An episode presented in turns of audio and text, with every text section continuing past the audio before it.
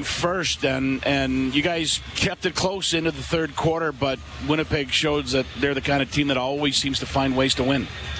I mean, yeah, we came out in the first half. We played a good first half of football as we usually do, um, and you know we came back out in the second half and they just made the plays when they needed to make the plays. You know what I'm saying? We can't uh, we can't come out in the second half and be flat. And uh, I'm not saying that we did that, but you know Winnipeg came out, they made the plays they needed to make, and uh, you know that's the game. You seem better in the second half uh, this this week than in than in weeks previous. You, you got you got outscored obviously, and that's where you kind of lost the game. But still, some improvement. I know everybody's tired of, of, positives and everything, but there's something there. Defense played really well tonight as well. Uh, there is something there to build on, but like I said, everybody's getting tired of positives, right?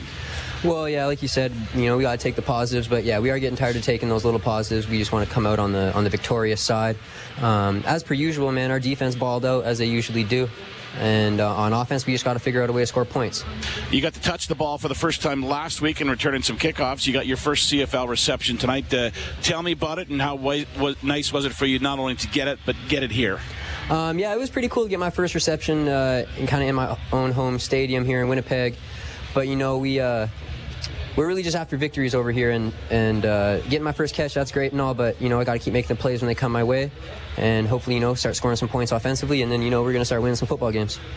Gavin, appreciate your time. Thanks for this. Congratulations on the catch tonight. Awesome, thank you. All right.